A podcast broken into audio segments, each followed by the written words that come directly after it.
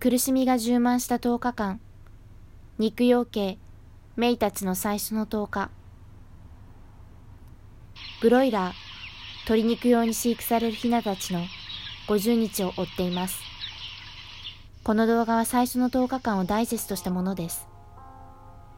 1日目2日目と進むうちに人間として越えてはならないラインを唐の昔に越えたのだということを知ることになります。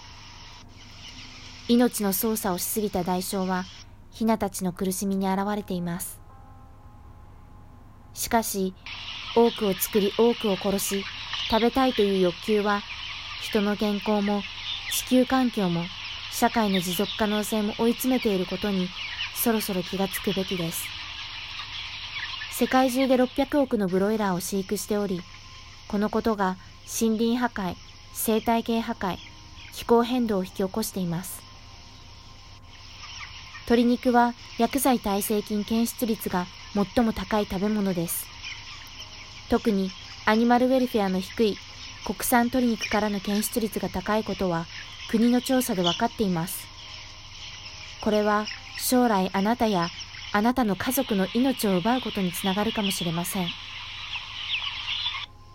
人が目を向けたくないと感じるほど残酷で苦しい現実は、それは本能的にダメだと感じていることなのだと思います。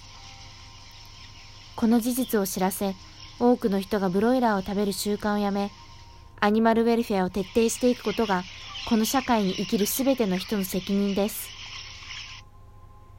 知らせてください。変えてください。すべてを。